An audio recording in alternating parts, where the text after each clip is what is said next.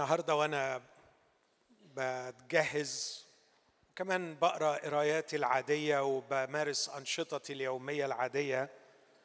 عديت على حاجتين هبدأ بيهم وبعدين أعلق على فيكتور فرانكل اللي أندرو ذكر اسمه الدكتور فيكتور فرانكل واحد من أشهر أعلام الطب النفسي في التاريخ المعاصر.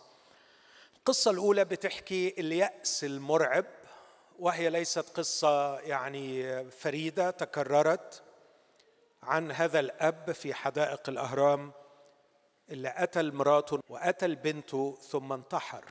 قصة مؤلمة بتورينا حجم اليأس اللي بيصل إليه أحيانا شعبنا العزيز والناس اللي إحنا محاطين بيهم وبنتعامل معاهم. فلما نعمل يعني ندوة أو محاضرة النهارده عن اليأس.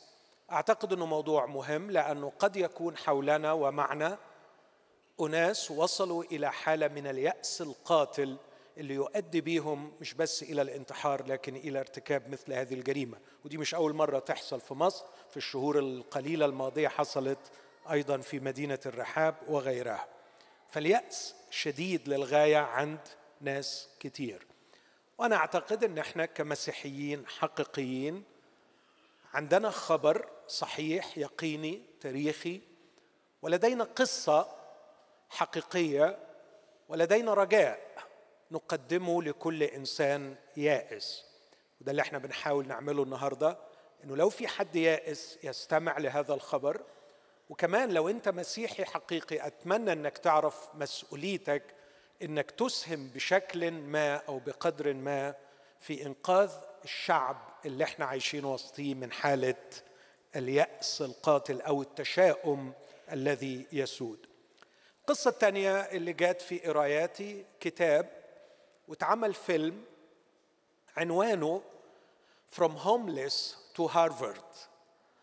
من إنسانة مشردة اسمها ليز موراي فتاة جميلة أبوها وأمها بيعيشوا في بروكلين في نيويورك وكانت الفتاة تراهم باستمرار في المطبخ في corner في المطبخ وهم بيحقنوا أنفسهم بالهيروين وبالكوكايين وشافتهم وهم في أعمار صغيرة الأم بتموت بالإيدز والأب يصاب بمرض عقلي ويؤخذ إلى مصحة وليز لا تجد مأوى لها تطرد من السكن لأنه أبوها وأمها انتهوا وتطرد إلى الشارع وهي عندها 15 سنة. وبالتالي تفقد مدرستها اللي ما كانتش بتروحها في معظم الأوقات. وعاشت ليز مشردة في محطات الصبواي تنام في الشوارع وتعيش في القطورات لكي تحتمي من البرد وتحتمي من قسوة التحرش وقسوة حياة هوملس لكن في الكتاب بتاعها اديته عنوان عشق السقوط في الحب أو السقوط في حب الممكن أو عشق الممكن. كانت دايما وهي متشردة بتسأل بتقول هل ممكن أدخل مدرسة؟ هل ممكن أتعلم؟ هل ممكن أطرق أبواب التعليم من جديد؟ لا أمل لي للخروج من هذه الحالة إلا إني أتعلم. وهذه الفتاة التي تعلقت بالممكن وهي تتساءل ماذا لو؟ هل ممكن؟ هل ممكن؟ تعلمت وأنهت وقدمت على هارفارد وقدمت على scholarship فيها واتقبلت وهي الآن إنسانة مرموقة في العالم الأكاديمي تعيش حياة رائعة. أعتقد أنه هذه القصة تبث الرجاء لكل إنسان يشعر إنه وصل إلى مستوى لا يستطيع أن يخرج منه. أنا لا أعتقد إن لو اديت القصة بتاعتها كفتاة مشردة في حواري بروكلين وأنا أعرف جيدا قسوة حواري بروكلين ونقول لهم إن هل دي ممكن في يوم من الأيام تكون أستاذة جامعية؟ بلاش هارفارد خالص. أعتقد إنه الإجابة من المستحيل. لكن ليز موراي بتتكلم عن عشق الممكن. أو السقوط في حب الممكن. تذكر دائما إنه ممكن. فيكتور فرانكل الدكتور النفسي الشهير اللي أسس مدرسة خاصة في العلاج النفسي اسمها logotherapy أو العلاج بالمعنى كان ليه تأثير في حياتي أنا شخصيا بسبب قصته. هذا الرجل آه، أقدر أقول رفض نظريات فرويد. ورفض نظريات أدلر ودول كانوا العالمين الكبار في الطب النفسي. وابتدى يطور نظرية أخرى في العلاج النفسي اسمها العلاج بالمعنى. وكانت تقوم النظرية على أن أعمق احتياجات الإنسان ليس إلى المتعة كما علم فرويد وليس إلى السلطة كما علم أدلر لكن أعمق احتياجات الإنسان في الحياة هو للمعنى أن تكون حياته لها معنى. وعندما بدأت النظرية تكتمل في ذهنه كان يشتاق أن يسافر إلى أمريكا لكي يطور نظريته ولكي يجد فرصة لنشر النظرية لكن بدأت آه، الحرب العالمية الثانية وهو يهودي. وكان معظم اليهود في ذلك الوقت أي واحد منهم يقدر يلاقي فيزا تطلعه بره ألمانيا بره النمسا بره المنطقة اللي هتلر مسيطر عليها ما كانش تاني. وأخته عملت كده فعلا. وأخيرا كما يقولون ابتسم الحظ له وجات له فيزا إنه يهاجر لأمريكا. فكان الحلم بتاعه يعني قاب قوسين أو أدنى من التحقيق. لكن فجأة خبطته فكرة كيف أترك أبي وأمي؟ في هذه الظروف وأذهب لكي أحقق حلمي. وكان في صراع مرير ينظر إلى الفيزا التي جاءته لكي يسافر ويحقق حلمه وينجح وبين أن يبقى مع أبيه وأمه المتقدمين في الأيام لكي يرعاهم في ظروف قاسية للغاية. وفي يوم من الأيام وهو في هذا الصراع الشديد كان لديه قطعة من الرخام يضعها على الأوراق على مكتبه وفجأة فكر يقلبها على وجهها اللي كان دايما بيغطي بيه ويبص فيها من تحت واكتشف إنها قطعة رخامية من بيت مهدوم لأحد اليهود وكانت عادة اليهود يكتبوا الوصايا العشر على أبواب البيت وكانت قطعة الرخام بها بقايا الكتابة والجزء الوحيد الباقي هو أكرم أباك وأمك لكي تطول أيام حياتك على الأرض. في ذلك اليوم حسم القضية مزق الفيزا وبقي مع أبيه وأمه لكي يرعاهم. وكانت النتيجة بسبب بقائه أنه قبض عليه هو وزوجته وأبوه وأمه. ودخلوا إلى معسكرات النازي. والأسرة كلها قتلت وانتهت. وظل في معسكرات النازي من 42 لغاية 45 كان كل يوم معرض للموت. كان كل يوم يرى الصراخ والألم. كان كل يوم يتجرع اليأس كؤوسا لزجة ثقيلة للغاية. لا أمل لا أمل لا أمل. لكنه كان يكافح. يكافح على أمل واحد أنه يستطيع أن يساعد المحيطين به لتحمل هذا الحجم من الألم والمرارة. فكان تشبثه بالحياة فقط يبقى لكي يساعد المتألمين من حوله. إذا اديت أي أديب أو كاتب هذه المعطيات وقلت له حاول تتوقع نهاية القصة.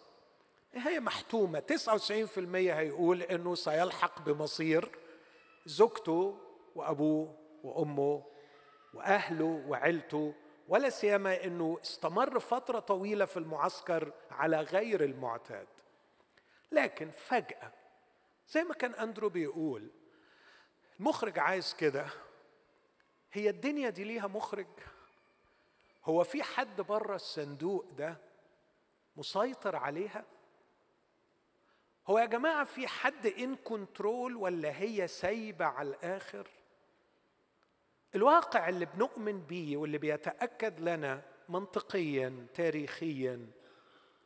ومن الكتاب المقدس أن الله لم ينزع يده من حياة الأفراد في هذا العالم. وأن الله يتداخل في تاريخ هذه الأرض. لا أدعي ابدا أننا نستطيع أن نفهم متى سيتدخل وكيف يتدخل وهل دائما يتدخل بالشكل الذي نتوقع. لا نستطيع اطلاقا أن نجيب عن هذه الأسئلة. الله أعمق وأعقد جدا من عقولنا البسيطة. تذكر قولي لتوفيق الحكيم يقول وهل يسبر عمق المحيط بالإصبع؟ الذي بالكاد يسبر عمق كأس؟ هل أستطيع أن أصل إلى أعماق الله الخالق؟ إذا كنا نشعر بالعجز الكامل أمام دقائق الخليقة في ال DNA أو في ال quantum physics أو في الفلك لماذا نفترض أن الخالق بسيط وسهل؟ وأنه من الممكن أن نفهم أعماله وتدخلاته وكيفية تدخله. لكن أعزائي نحن نؤمن كل الإيمان بتأثير الجاذبية وإن كنا لا نفهم طبيعة الجاذبية. ونحن نؤمن كل الإيمان بمصداقية القوانين الطبيعية وإن كنا لا نفهم أسرار الطبيعة. كذلك أقول نحن نؤمن كل الإيمان أن الخالق يتدخل ويحدث الممكن الذي حلمت به ليز. يحدث الممكن الذي لا يخطر على بال. يقيم المسيح بعد أن ماتت الأمال. بعد أن ظن الجميع أن القصة انتهت نهاية مأساوية للغاية اكتشفوا أن الصليب كان بداية وليس نهاية. كان بداية لسقوط حبة حنطة في الأرض لكي لا تبقى وحدها لكن لكي تأتي بثمر كثير. هل الله يتدخل قد تدخل الله؟ وهزمت ألمانيا وفجأة حدث الإنزال الغريب ونجا فرانكل من المعسكرات وخرج وسافر إلى أمريكا وابتدأ يستكمل حلمه. لكن من أكثر الأشياء اللي لا يمكن أنساها أني كنت في أمريكا في سنة وفاة فيكتور فرانكل 1997 ولما أحسب الفترة اللي قضاها في أمريكا قضى 52 سنة يشتغل في الطب النفسي. عايزكم تتخيلوا وهو قاعد في معسكرات النازي راجل عنده فوق ال 40 سنة هو مواليد 1902 فيعني كان عنده 40 سنة 41 سنة يعني راجل عنده فوق ال 40 بيعيش في معسكرات النازي كل يوم حواليه آلاف بتتحرق وبتموت. قول لي بقى أي أمل ممكن يكون عنده. لو جه واحد وقال له على فكرة أنت هتسافر أمريكا وهتطور النظرية بتاعتك وهتفتح مدرسة كاملة باسمك وهتشتغل مش عشر سنين في الطب النفسي ولا عشرين ولا ثلاثين نص قرن هتش... كان يصدق الكلام ده؟ أعتقد أنه كان مستحيل يصدقه. عشان كده بقول خلونا نثق في إله صحيح غير مفهوم في أشياء كثيرة لكنه لم يتخلى عن الخليقة وأستطيع أن يتدخل وهذا هو الرجاء. لكن اسمحوا لي أتناول شوية القضية بتاعت اليأس والأمل التشاؤم والتفاؤل بالمعنى النفسي. أخذهم من منظور يعني على خفيف جدا نفسي وفلسفي شوية وبعدين أروح للقصة المسيحية وماذا تقدم. أكيد توافقوني إنه التشاؤم التفاؤل اليأس الأمل كلها مشاعر.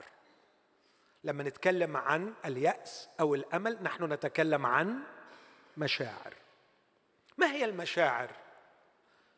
فيلسوف كبير في جامعة بيلور في الولايات المتحدة اسمه روبرت سي روبرتس عرف المشاعر الحقيقة تعريف من أجمل وأبسط التعريفات اللي أقنعتني. قال المشاعر اسمعني هي منتج حتمي لتصور معين عن شيء يهمك. منتج حتمي لتصور معين عن شيء بيهمك. التعريف ده في ثلاث أفكار مهمة. إن المشاعر تأتي تلقائيا. أنت ما تعرفش تعمل المشاعر ولا تعرف توقف المشاعر. ما تقدرش. المشاعر تأتي تلقائيا تنتج تلقائيا.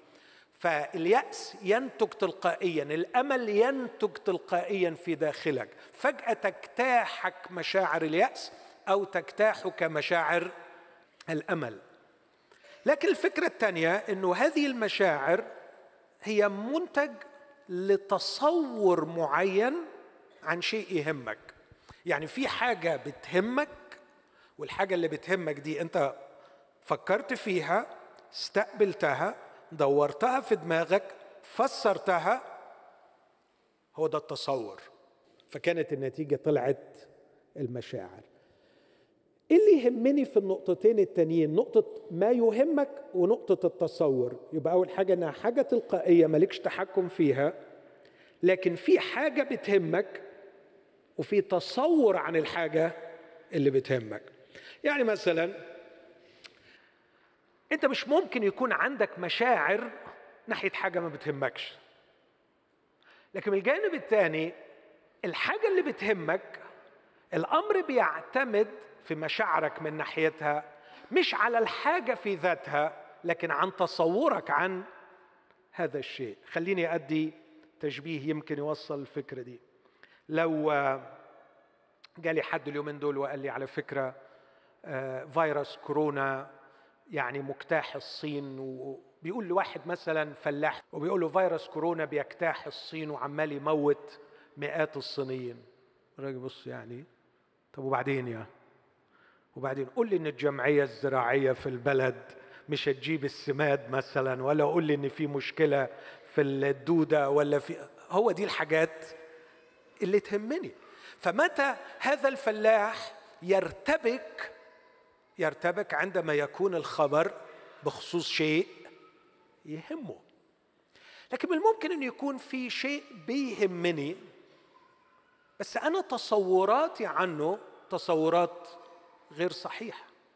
غير صحيحة بحيث ممكن تديني أمل ملوش لازمة مش حقيقي أو تخلق فيا يأس ملوش لازمة. فأنا ممكن أقرأ الواقع الخاص بشيء يهمني. زي ما بشوف باستمرار إنه مثلا آه، أنا من فترة عملت عملية في عيني وبعدين آه، بقول للدكتور رغم إن أنا طبيب بقول له الحقني يا دكتور ده في حاجة خطيرة قوي. أنا بدأت أشوف الحاجة اتنين. فالدكتور هلل واتبسط قال لي يبقى العملية نجحت مبروك عليك. فالشيء اللي أنا كنت مرتعب منه طلع شيء إيجابي وبعدين لما شرح لي اقتنعت. فكان هناك واقع معين لكن تصوري عن هذا الواقع خلق خوفا بينما خلق عند الطبيب الآخر اللي فاهم أحسن مني خلق عنده رجاء وخلق عنده أمل. وده يخلينا بقى نخلص بخلاصة في غاية الأهمية أتمنى أنكم تنتبهوا إليها. أنا برجو كل واحد موجود في القاعة دي رجاء خاص. درب نفسك كل يوم. ومع كل شيء في الحياة. اعمل الممارسة دي باستمرار. دي ممارسة روحية فكرية نفسية أخلاقية. اسأل نفسك سؤالين. إيه هو المهم؟ وإيه هو الحق؟ ما هو المهم؟ وما هي حقيقة هذا الشيء؟ هتكتشف لو بتدرب نفسك كتير على الموضوع ده. إنه في هذين السؤالين يكمن الموت والحياة. الموت والحياة. يكمنان في إجابة هذين السؤالين. إيه هو المهم؟ وإيه هو الحق؟ هتكتشف إن في حاجات كتير قوي أنت شايفها مهمة وهي مش مهمة. وفي حاجات كتير قوي أنت شايفها مش مهمة وهي مهمة. وفي حاجات كتير قوي أنت متصور إنها حقيقية وهي أكذوبة. وفي حاجات أنت متصور إنها خرافة وهي حقيقة. لكن الكسل والتراخي والاستسهال الذي يصل إلى حد الحماقة يجعلك لا تفحص لكي تعرف إيه المهم وإيه اللي مش مهم. إيه اللي أديله عمري؟ إيه اللي أدور عليه؟ إيه اللي يستاهل؟ وكمان إيه هو الحق؟ ليه تبقى ملطشة للخداع؟ ليه تستسهل وتمشي ورا السايكولوجي بتاعك ورا ميولك ورغباتك؟ ميولك ورغباتك بتقول لك على فكرة خد المعتقد ده. وأنا كتبت قريب. وأنا ببحث في كتابات كثيرين إن الناس آخر حاجة بيدوروا فيها في معتقد ما بيؤمنوا به هي صحة هذا المعتقد.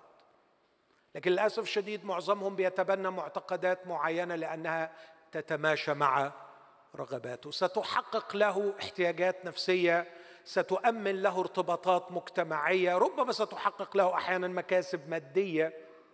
بس ده ممكن يودي في داهية. حقيقي بيودي في داهية. ينبغي أن نؤمن بما نؤمن به لشيء واحد فقط أنه حقيقي.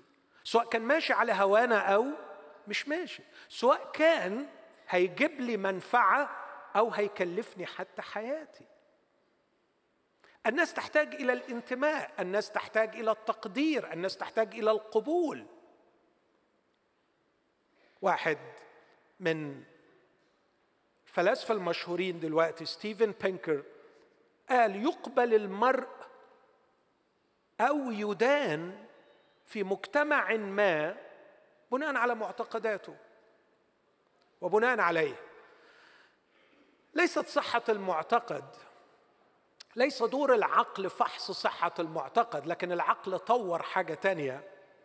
طور إزاي يقدر يكتشف المعتقدات اللي تحقق له أكبر قدر من القبول وتجنبه أكبر قدر من الإدانة لأنه الإنسان محتاج للقبول ومش عايز يكون مدان. فما بقيش العقل بيدور له على هو إيه الصح وإيه الغلط. وخطر إنك تسيب نفسك لكده. تاني أقول ببساطة محتاج قوي إنك تفكر وتسأل إيه هو المهم وإيه هو الحق؟ بس الحقيقة ده هيدخلنا في قضية تاني. طب وهو مين اللي يحدد المهم؟ مين اللي يحدد المهم؟ الإجابة اللي كلنا أعتقد يعني هنقتنع بيها بسهولة بدون صراع كبير اللي بيحدد المهم هو المجتمع اللي إحنا نشأنا فيه والثقافة التي تربينا عليها. وده أمر في منتهى الخطورة برضو لأنه المجتمع اللي حدد إيه هو المهم ممكن يكون مخطئ جدا في تحديد المهم. وأنا علي أن أراجع مستعملا المنطق مستعملا العقل في تقييم ما قرر المجتمع أنه مهم. المجتمع يعيش طبقا لقصة معينة. والقصة التي نعيش فيها كمجتمع هي التي حددت ما هو المهم وما هو غير المهم. والقصة تختلف من مجتمع إلى مجتمع. القصة في القرى غير في المدن غير في الشرق غير في الغرب مثلا.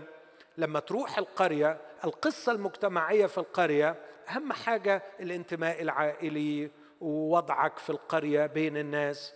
لكن مثلا في الغرب لو سافرت بره المجتمع عمره ما يفكر في الانتماءات العائلية لكن في إنجازاتك أنت كفرد. إيه المهم؟ مش انتمائك العائلي. المهم أنت أنجزت إيه؟ كفرد. فالمجتمع اللي بتعيش فيه بيحكي حكاية أنت جزء منها والحكاية القصة المجتمعية القصة الحاكمة اللي كان أندرو بيقول عليها بس في المجتمع ده مش القصة الكبيرة الميتا ناراتيف القصة بتاعت المجتمع ده علمتنا من وإحنا صغيرين إيه المهم اللي نسعى نحوه واللي نقدره. أنا مش هقعد أناقش كتير عيوب القصص المجتمعية لكن باختصار أقول أن المسيحية تخلق مجتمعا يحكي قصة. فالمسيح لم يأتي ليقدم عقيدة أو يقدم دينا يصل بالإنسان إلى اخره صلحة. والمسيح لم يأتي ليقدم كود أخلاقي يجعل الإنسان أرقى اخلاقيا أرجوكم افهموني كويس وأنا بقول الكلام ده علشان لا يساء تفسيره. أكيد القصة التي يقدمها المسيح لها علاقة بالآخرة لها علاقة بالنجاة من الجحيم لها علاقة بالأخلاقيات والرقي لكن عندما تقرأ ماذا قال المسيح وماذا علم المسيح المسيح لم يأتي ليؤسس دين يرسم للناس طريقا يصل بهم إلى اخره صالحة. والمسيح لم يأتي ليقدم شريعة أخلاقية تجعل الناس آه، يعرفون ما هو الحلال والحرام.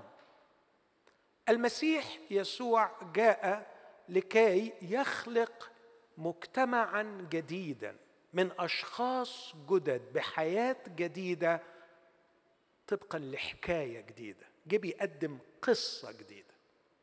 والسؤال اللي ممكن أسأله ما الذي يجعلني أرى هذه القصة أفضل من القصص الأخرى؟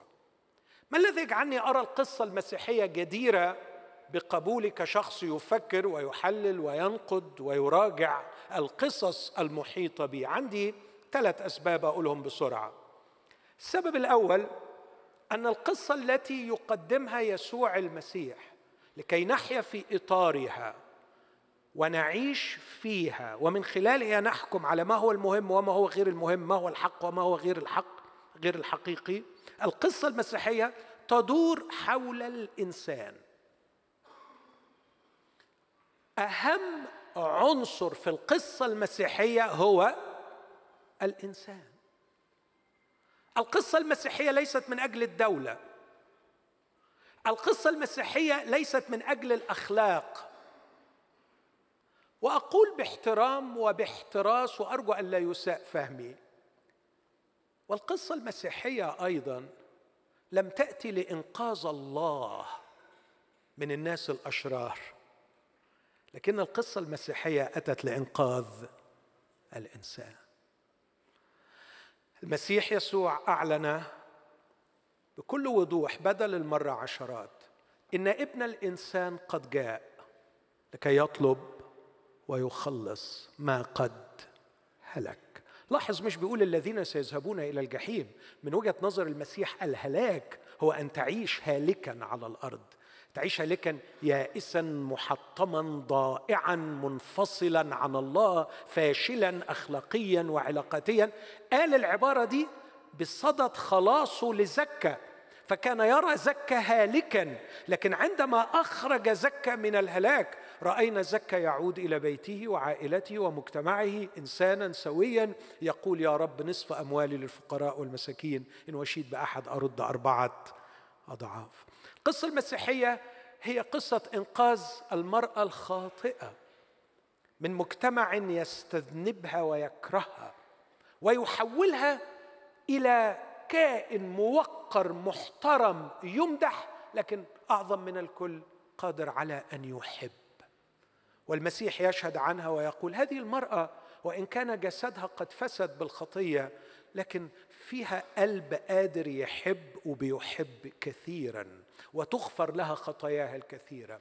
القصة المسيحية تدور حول شخص كان ارهابيا، كان مجدفا ومضطهدا ومفتريا، لكن يتحول إلى بولس الرسول. القصة المسيحية مشغولة ومهتمة وتدور حول الإنسان، والحقيقة أنا لو عايز دين أو عايز فلسفة أو عايز عقيدة بصراحة من الآخر عايز حاجة تهتم بيه إنسانيتي. لهذا القصة المسيحية بالنسبة لي مقبولة إني أعيش فيها لأنها تعدني بتطوير إنسانيتي بخلاص إنسانيتي. والخلاص خلاص الإنسان في المفهوم المسيحي هو باختصار شديد من نقطتين. استعادة انسانيتي التي تشوهت واستعادة الغرض الذي من أجله خلقت. أعرف أن البعض سامحوني أقول بجهل يقول لا يعني أنت كده بتنكر إن في جحيم يوجد جحيم ويوجد خلاص من الجحيم بس الخلاص من الجحيم تحصيل حاصل حضرتك لإنسان أصبح على صورة الله وفي علاقة مع الله ووجد رسالة نبيلة في الحياة يعيش من أجلها. كيف يذهب إلى الجحيم؟ من نال هذا الخلاص. عدم الذهاب إلى الجحيم تحصيل حاصل في القصة المسيحية. القصة المسيحية أتيت لتكون لهم حياة ويكون لهم أفضل. وعندما يخلص الإنسان تحصيل حاصل إنه لا يذهب إلى الجحيم. الخلاص في المسيحية يصالح الإنسان مع الله فيستريح ضميره ويغيره اخلاقيا من الداخل فيستعيد له إنسانيته ويخلي إنسانيته بتتطور من يوم إلى يوم لكن أيضا يعطيه رسالة عظيمة يعيش من أجلها في هذه الحياة. لهذا القصة المسيحية جذابة لي وتعطيني رجاء كبير لأنها تهتم بالإنسان. الأمر الثاني أن القصة المسيحية تهتم بشدة بقضية تاني هشوف معاكم بعد شوية إن الفلاسفة وعلماء النفس بيهتموا بيها. القصة المسيحية تهتم بالإنسان وتهتم بالإثمار. مش بتقول للإنسان تعالى اتبع ربنا علشان ترتاح علشان تستمتع لكن تعالى علشان تثمر وتنفع. القصة المسيحية لا تدعوني أن أعيش من أجل نفسي وأدور حول نفسي لكنها تدعوني أن أكون غصنا في كرمة مثمرة. مزمور واحد المزمور الشهير لما يصف الإنسان في أوج نجاحه يقول فيكون كشجرة مثمرة على مجاري المياه تعطي تعطي ثمرها. إخوتي آه، ناس كتير عندها يأس لأنه الحقيقة كل الحلم اللي عايشين من أجله هو أنا.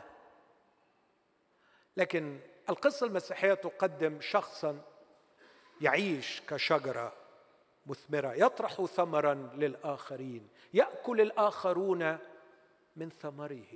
وعلى فكرة دول أكتر ناس علميا فلسفيا هثبت بعد شوية اللي بيبقى عندهم شعور بال satisfaction يبدو أنه هو ده ال design بتاعنا. هل رأيت شجرة تأكل من ثمرها؟ كلا الشجرة لا تطرح ثمرا لنفسها. الشجرة مصممة أن يأكل منها الآخرون. ويبدو أن الإنسان في أوج نجاحه هو مصمم أن يكون كائنا مثمرا نافعا.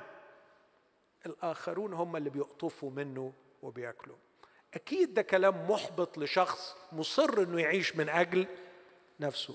وعلى فكرة لما أقول يعيش من أجل نفسه هو بصراحة مجرم لأنه هيعيش من أجل نفسه من خلال إنه يقطف من آخرين. فهيعيش عالة على الآخرين ياخد منهم وياكل منهم ويأسان وزعلان ومحبط ومتزربن وغضبان لأنه الظروف مش مخلاه يقطف زي ما هو. عايز قصة المسيحية بتقول لأ. الموضوع مختلف مش إنك تقطف لكن أنت نفسك تتحول إلى شجرة مثمرة تطعم الآخرين. لكن ثالثا القصة المسيحية بتعمل حاجة بديعة للغاية إنها بتربط الحاضر بالأبدي. القصة المسيحية لا تحبسني في الحاضر وتفصلني عن الأبدي ولا تدفعني إلى المستقبل فأعيش في أحلام مستقبلية وتعزلني عن الحاضر. لكن غريبة جدا بتعمل حاجة في منتهى الجمال. القصة المسيحية لا ترى الزمن باعتباره خط واحد ماشي وأنا ماشي محبوس في خط الزمن وكل الأمال بتاعتي مرتبطة بالمستقبل. لا المسيحية بترسم خط الزمن وبترسم جنبه خط موازي ليه تماما هو الأبدي. وبتخليني فعلا حرفيا روحيا بعيش في الزمن وبعيش كمان في الأبدي. حتى نوع الحياة اللي بيديها المسيح اسمها الحياة الأبدية. والملكوت الذي يدخله المسيح اسمه الملكوت الأبدي من دلوقتي. والمجد الذي يحصل عليه لأنه مجد مرتبط بالشخصية هو مجد أبدي. المسيحية تعطيني أنه من الآن أضع قدما في الابد وقدم في الزمن وبالتالي أستطيع أن أرى بعدا آخر للوجود خارج هذه الحياة. فحتى إذا خسرت كل شيء هنا فاستثماراتي ليست فقط في هذا العالم وفي هذا الزمن. فأنا أعيش في الاثنين معا. بولس يلخص القصة دي ويقول إحنا عايشين ناظرين لا إلى الأشياء التي ترى بل إلى التي لا ترى لأن التي ترى وقتية أما التي لا ترى فهي أبدية. فحتى الموت لا يزعجني كثيرا لاني موجود في نفس الوقت في دائرة الابدي اللي الموت ملهوش أي سلطان عليها. ألخص اللي قلته لغاية دلوقتي وأنقل للنقطة الثانية منين ما يبقى في يأس أو أمل أنت بتتكلم عن مشاعر. المشاعر هي منتج تلقائي حتمي نتيجة تصور معين عن حاجة بتهمك. فأنت محتاج تسأل نفسك دايما السؤال هو إيه اللي يهم؟ واللي بيهم ده أنا شايفه صح ولا غلط. عشان يبقى اللي بيهمك يستاهل إنه يكون بيهم. وعشان تبقى شايفه صح أنت محتاج قصة تعيش في إطارها تعرفك إيه هو المهم وإيه هو الحق من جهة هذا الأمر أو من جهة ذاك الأمر. وما تقوليش لأ أنا مش عايز القصص أنا هعيش بدماغي. لأ حضرتك في قصة. حضرتك دماغك معمولة في قصة في مجتمع هو اللي شكل لك دماغك وهو اللي أقنعك. أنت منتج هذا المجتمع منتج هذا المجتمع. فأنت شئت أم أبيت أنت في قصة. السؤال أنا بقول مش تبقى في قصة ولا لا تختار القصة الصح اللي تعيش فيها حياتك. وقدمت شوية أدلة بتقول إن القصة المسيحية هي التي تعطيني فعلا ما هو المهم. وما هو الحق من جهة كل شيء وبالتالي هيتحدد عليها مشاعري. والمسيح لم يأتي لكي يؤسس دين لكن لكي يخلق مجتمع. يخلق مجتمع له قصة. والحقيقة الحكاية بتاعته غاية في الجمال. الحكاية بتاعته إن إحنا أولاد الله في هذا المجتمع وإن إحنا إخوات لبعض وبنحب بعض وإنه المسيح يعيش معنا ويشفع فينا ويرثي لنا ويقودنا في رحلة الحياة. وعندما نعثر يقيمنا يترفق بنا ويشفق علينا. والقصة تقول أيضا أن المسيح لأنه غسلنا من خطايانا وصالحنا مع الله فأصبحت ضمائرنا مستريحة في علاقتنا بالله. وتنتهي القصة بأن المسيح سيأتي ثانية. وسينهي كل الشر والألم الموجود في هذا العالم. وساعتها هنبقى انتقلنا تماما إلى الابدي اللي إحنا اوريدي من دلوقتي بدأنا فيه. لكن أنقل لفكرة تاني. معظم أصدقائي وأحبائي وأخواتي اللي بيعانوا من اليأس زي ما أندرو قال لأن عندهم توقعات من جهة هذه الحياة والتوقعات دي ما حصلتش. وفي معظم الحالات التوقعات دي كانت توقعات من جهة حياة ممتعة حياة لذيذة حياة حلوة. عايز اتبسط عايز اعيش كويس عايز ابقى في سلام عايز ابقى في هدوء عايز الناس تحبني واحب الناس وكل حاجة. عايز اتجوز جوازة كويسة وعايز اركب عربية كويسة وعايز اعيش في بيت كويس. ومفيش ولا حاجة من ده بتحصل. فبصراحة أنا يأسان ومكتئب ومحبط و و ومحتاج حاجات كتير وما بتحصلش. عايز أقول شوية علم هنا وبعدين أرجع أقول هو الناس دي عندها حق إنها تحبط في الحاجات دي؟ أكيد طبعا عندها حق تحبط لما الحاجات دي بس يمكن هسألهم سؤال هي دي أهم حاجات؟ هو ده المهم؟ خليني أقول لكم فكرة مهمة قوي من الناحية العلمية. في التسعينيات من القرن الماضي طلع واحد اسمه مارتن سيليجمان الراجل ده راجل أستاذ علم نفس في بنسلفانيا وراجل عبقري. وبعدين جمع مجموعة من علماء النفس في seminar وقال لهم علم النفس اللي إحنا بندرسه وبنعلمه وبنستعمله هو علم نفسي سل علم نفس سلبي. ليه سلبي؟ قال لهم بصوا اللي إحنا بنعمله إحنا طول الوقت بنتعامل مع أمراض الناس ومتاعب الناس ومشاكل الناس. عشان كده لو تاخدوا بالكم مرات لما كان حد يسألني في أي مكان مثلا حضرتك بتشتغل إيه؟ أقول له طبيب نفسي يقول يا لهوي أنت هتحللني دلوقتي. ووجهة نظره إن أنت لما هتحللني يعني هتطلع لي العقد والعيوب بتاعتي. فهو بيقول أيوه كده هو ده اللي معروف عننا إن إحنا قاعدين بس علشان نمقق في الناس ونطلع عيوب الناس.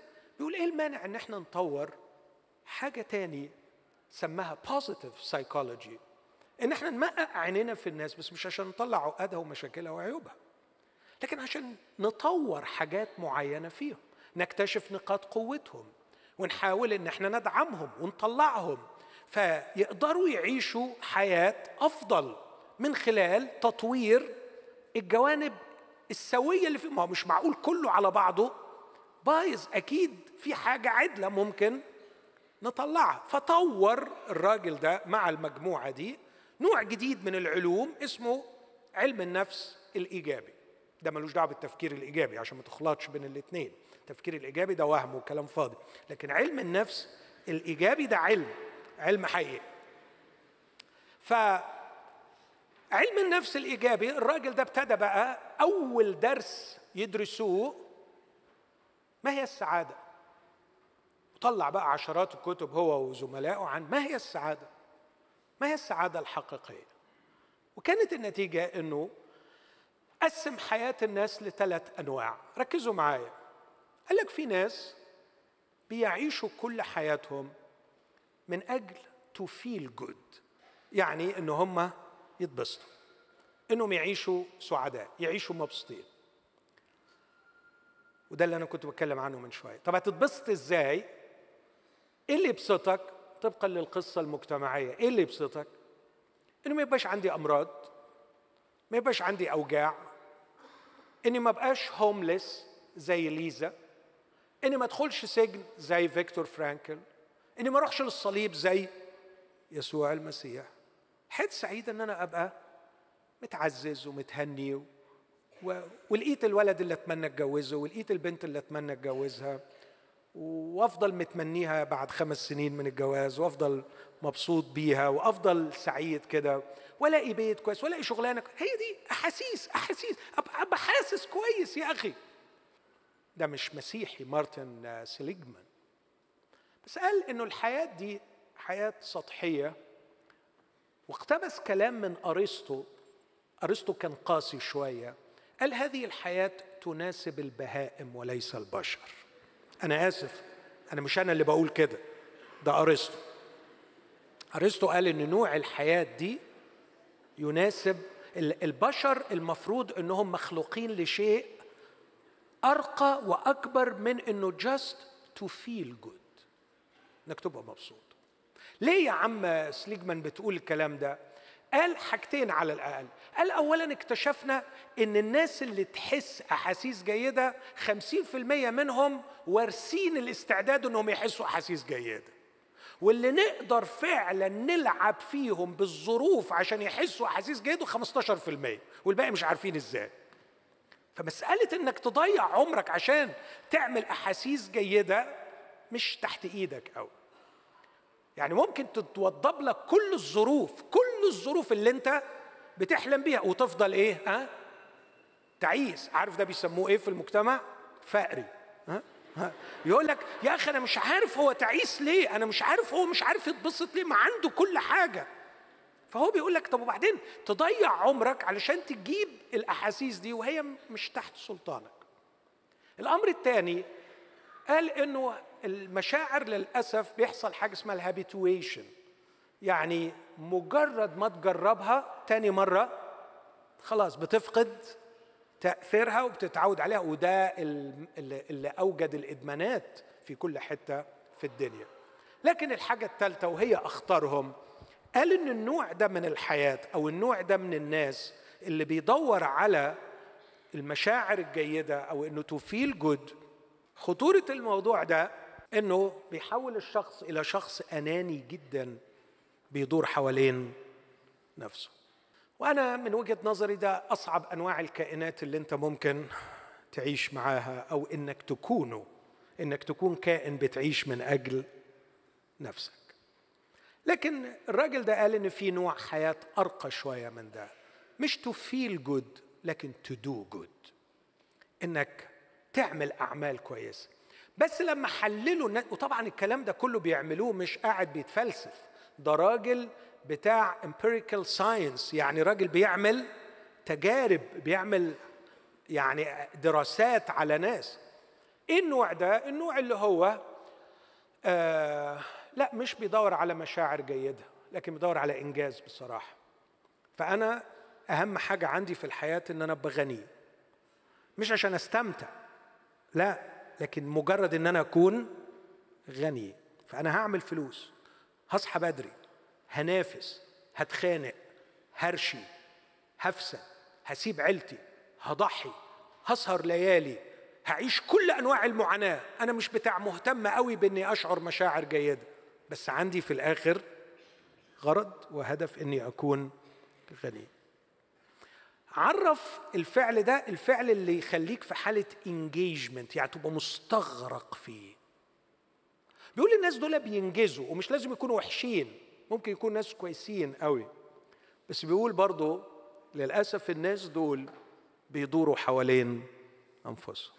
ما بيقدروش يروحوا beyond the self ما يقدرش يطلع بره نفسه. محصور في ذاته. أنا من وجهة نظري أن هؤلاء الناس يعيشون تعساء وينتظرهم إن آجلا أو عاجلا إحدى الصدمات التي تجعلهم فعلا يدخلوا في حالة يأس كامل من جهة نوع الحياة الذي عاشوا لأنهم عاشوا في وهم كبير أنهم بيعملوا حاجة وبعدين يكتشف أن كل اللي بيعمله ملوش لازمة. النوع الثالث سماها الإيديمونيا أو الحياة المثمرة. وصفها بأوصاف كتير قوي لكن على الأقل بيوصفها بأنها حياة آه، لها معنى فيها ارتباطات وعلاقات عاطفية حقيقية لها بيربوس لها غرض في رسالة بتحققها في الحياة وبعدين مع الوقت بتتفعل كل إمكانيات الشخص ومواهبه الكامنة بحيث إنه يطرح ثمرا للآخرين. وأنا بقول ببساطة بعد ما دوخنا معاه وعمل كل الدراسات دي وصل في النهاية للحالة اللي المسيح أتى من أجلها أن يخلق انسانا له رسالة حياته لها معنى يعيش من أجل الآخرين شخص لا يدور حول نفسه. لكن أرجع تاني للعلم بتاعه وأقول اللي عمله الراجل ده نقل البحث من أن تبحث عن ما هي الظروف التي تجعل الحياة تستحق أن تعاش إلى الإنسان نفسه. فما بقيش البحث عن ما هي الحياة الجيدة لكن من هو الإنسان الجيد؟ وكأنه بيقول في حياة جيدة في حياة حلوة بس ما هياش ابدا حياة إنك تتعرض لأشياء تخلق فيك مشاعر جيدة ولا إنك تعمل أعمال جيدة لكن الحياة الجيدة اسمعني هي منتج طبيعي لشخص جيد.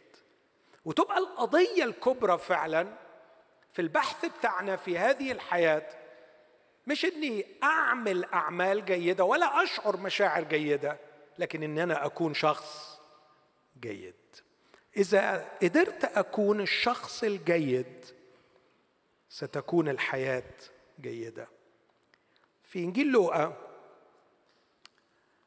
أصحاح ستة أعتقد أن المسيح يلخص هذا فيقول أقرأ آيات من اللي قالها المسيح. في لوقا ستة كان في تعليم لليهود وقال لهم هذه الكلمات في عدد 43 لأنه ما من شجرة جيدة تثمر ثمرا رديا ولا شجرة ردية تثمر ثمرا جيدا لأن كل شجرة تعرف من ثمرها. فإنهم لا يكتنون من الشوك تينا ولا يقطفون من العليق عنبا. اسمعوا العبارة اللي جاية دي. الإنسان الصالح من كنز قلبه الصالح يخرج الصلاح والإنسان الشرير من كنز قلبه الشرير يخرج الشر. الرسالة المسيحية تقول سيبك من الظروف خلينا فيك أنت.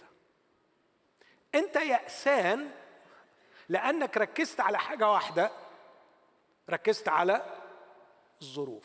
أنت قاطع الأمل لأن كل تفكيرك في اللي بره. المسيح بيقول لك على فكرة ده حتى بالعلم المنهج ده في التفكير غلط. انت المفروض التركيز كله مش يكون على الظروف وعلى اللي بره لكن إنك تطلع من الدنيا دي بحاجة واحدة إن أنت إنسان صالح. انت انسان جيد. واحد يقول وإزاي ممكن المسيحية تصنعني هذا الإنسان الجيد؟ قبل ما أقول كيف المسيحيه الكتاب المقدس أرجوكم انتبهوا معايا في النقطة دي. قدم قصص كتير قوي يؤكد بيها إن الظروف الجيدة جدا لا تجعل الإنسان مملوء بالأمل والسعادة والحياة الجيدة. الظروف الجيدة لا تصنع إنسانا جيدا. لكن الإنسان الجيد يستطيع أن يصنع حياة جيدة.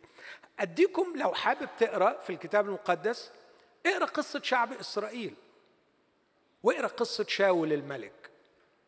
أقرأ لك حاجة عن عن شعب إسرائيل واحكم أنت وركز معايا في القراية. لو بصيت معايا أو تقدر تتذكر معايا الأعداد دي في سفر التثنية أصحاح 32 بص ربنا عمل إيه مع شعب إسرائيل؟ أنا متأكد إن كلنا نحلم بإن ربنا يعمل معانا عشر اللي عمله مع الشعب ده. الناس دي كان ربنا بيمطر لها أكل. الناس دي كان ربنا بيخلي الصخرة تطلع لهم مية وبيشق البحر قدامهم. ويمكن أنت تقول أنا مش عايزه يمطر لي أكل بس يجيب لي شغلانة يعني.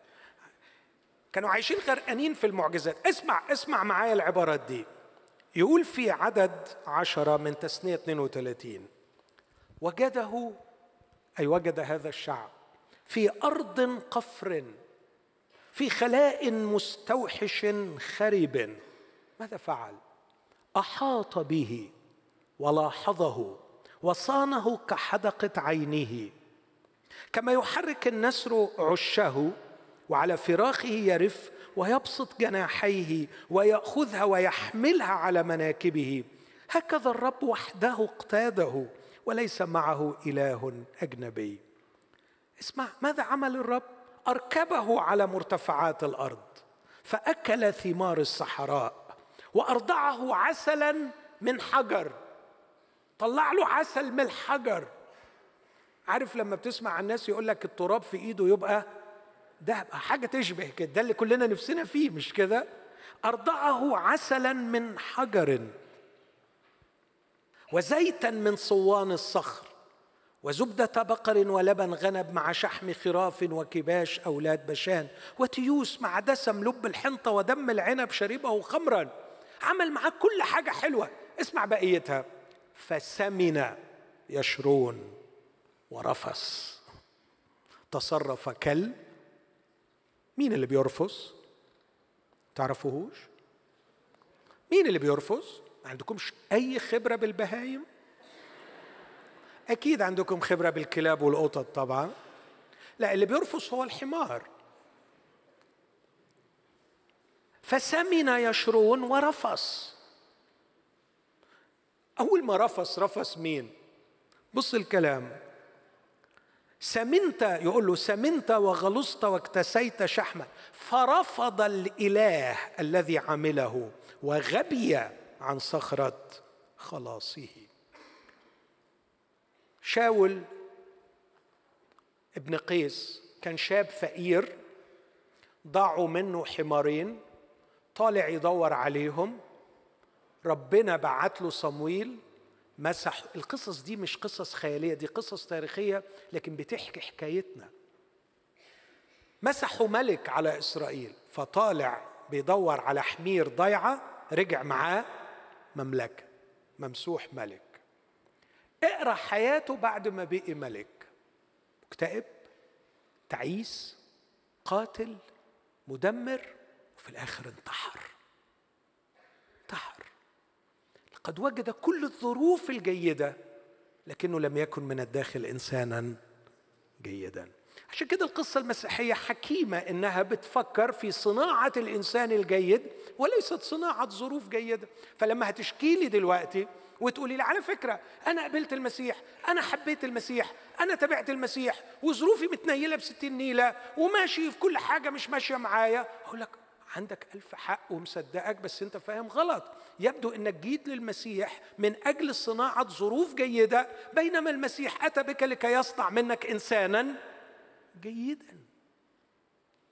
تقول لي لا ما أنا عمري ما هبقى جيد إلا إذا الظروف بقيت جيدة. أقول لك ده غلط في الكتاب وغلط في العلم وغلط في الفلسفة وغلط في كل حاجة. الظروف الجيدة لا تصنع إنسانا جيدا كيف تصنع المسيحية الإنسان الجيد؟ هقول بسرعة شديدة. تقدم التشخيص الجيد لحالة الإنسان. واحدة من أروع الأشياء التي تقدمها المسيحية أنها تصفني بالحقيقة والوصف بتاعها مؤلم. بتقول إن إحنا فاسدين فسادا تاما. الأمر الثاني أنها تقدم الخلاص من هذا الفساد. الخلاص كما وصفته مصالحة مع الله رغم فسادي. يصالحني مع الله. الخلاص بتغيير أخلاقي واسترداد نفسي التي تشوهت. الخلاص الوجودي بأن تعطيني رسالة في الحياة أتممها. نمرة ثلاثة اسمعني. المسيحية تصنع الإنسان الجيد بتشخيص جيد بأنه فاسد فاسد فسادا تاما أنها تقدم له الخلاص في أشكاله الثلاثة خلاص قضائي بالمصالحة مع الله خلاص أخلاقي بتغييري واسترداد إنسانيتي خلاص وجودي بأنها تديني غرض أعيش من أجله. نمرة ثلاثة أنها تقدم هذا الخلاص بالنعمة وليس بأعمالي. والنعمة تتعامل مع كل ضعفاتي وتقصيراتي وتفتدي حتى السنين التي أضعتها من عمري. النعمة عجيبة في عملها. النعمة ليست فقط أن الله يحبني رغم شري لكن نعمة الله قادرة على أن تفتدي ضعفي وتفتدي السنين التي أضعتها من عمري. مهما كان عدد هذه السنين يستطيع بالنعمة بدون شروط بدون مقابل. لكن نمرة أربعة المسيحية لا تقدم الخلاص بالانفصال عن المخلص.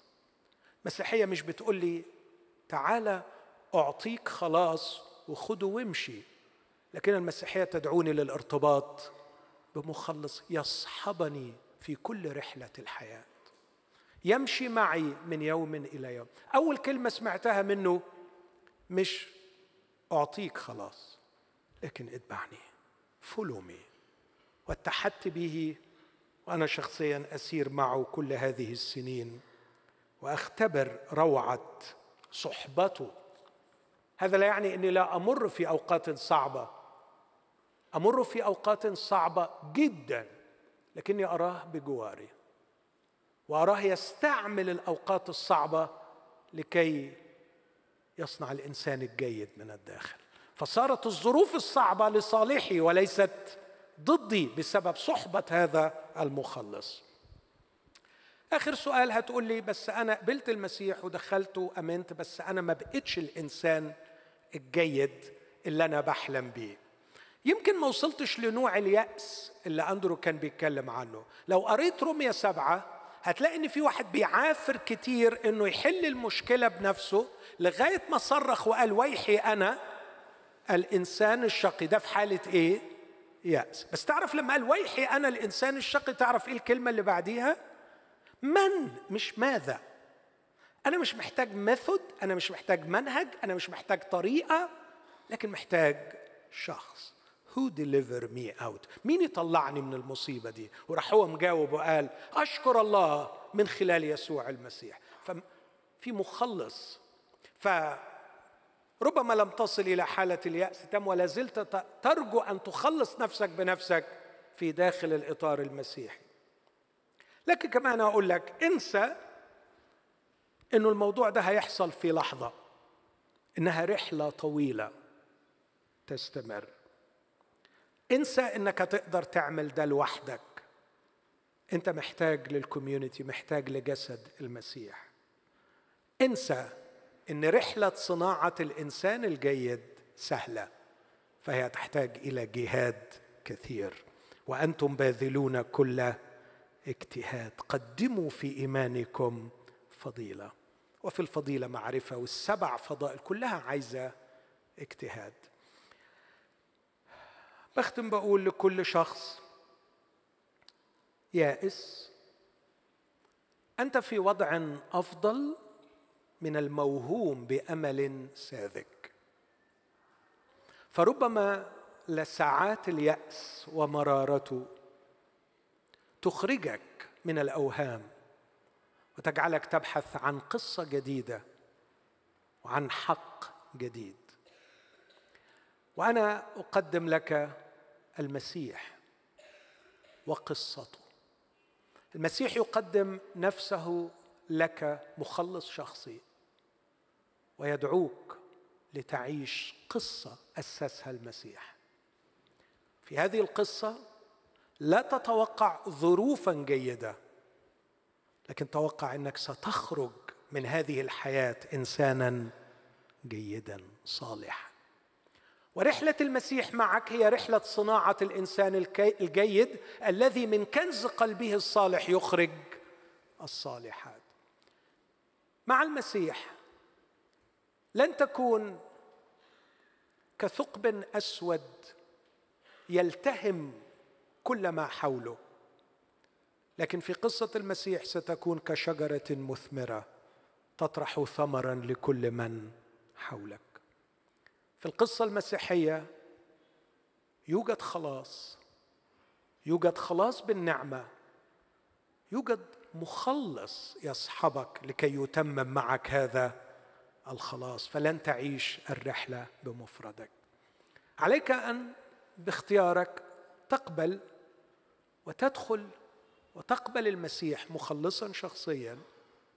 وإذا قبلته تذكر أن الأمر رحلة وأن الأمر ليس سهل وأن الأمر ليس بمفردك لكن مع إخوتك ستختبر هذه الحياة الجيدة.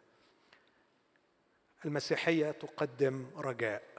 53 مرة في العهد الجديد المسيحيه بتقول إن في رجاء والرجاء في المسيحية هو التوقع المبهج. علينا أن نتوقع بابتهاج حياة جميلة مع المسيح حياة جيدة في هذه الحياة لأنه قادر أن يصنع الإنسان الجيد. شكرا لكم.